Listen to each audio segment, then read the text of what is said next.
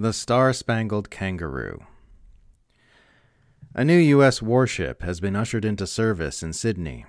The ship is called the USS Canberra to honor the military union of the United States and Australia. And, if that's still too subtle for you, it has a literal star spangled kangaroo affixed to its side. That's right. The first U.S. warship ever commissioned in a foreign port has been emblazoned with a kangaroo covered in the stars and stripes of the United States flag. An Australian officer will reportedly always be part of the staff of the ship to further symbolize the holy matrimony between Australia and the U.S. war machine. I can think of no better symbol of this shared future than the USS Canberra, gushed U.S. Ambassador to Australia Caroline Kennedy.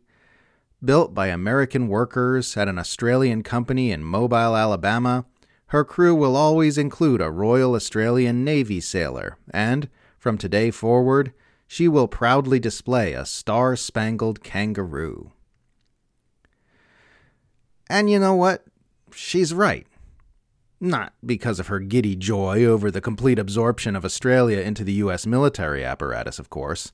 That's a horrifying nightmare, which is increasingly putting this nation on track toward a frontline role in Washington's war plans against China.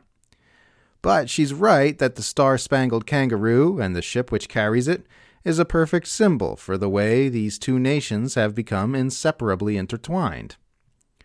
In fact, I'd take it a step further. I'd say the Star Spangled Kangaroo should be the new symbol for our entire nation. I mean, we might as well, right? Australia is not a sovereign nation in any meaningful way, or functionally a U.S. military intelligence asset, and according to our defense minister, Richard Marles, our own military is being moved beyond interoperability to interchangeability with the U.S. war machine so they can operate seamlessly together at speed.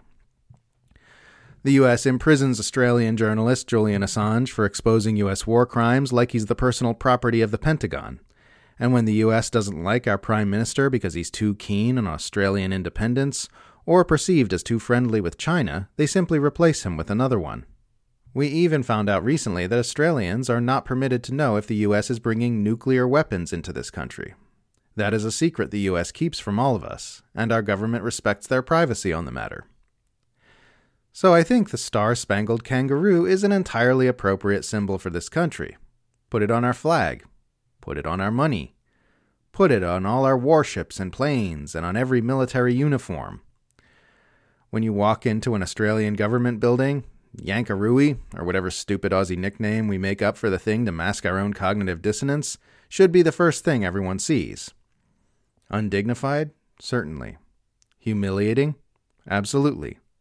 An admission that Australia is not a real nation? Of course. But at least it would be honest. If we're going to act like Washington's subservient basement gimp, we might as well dress the part.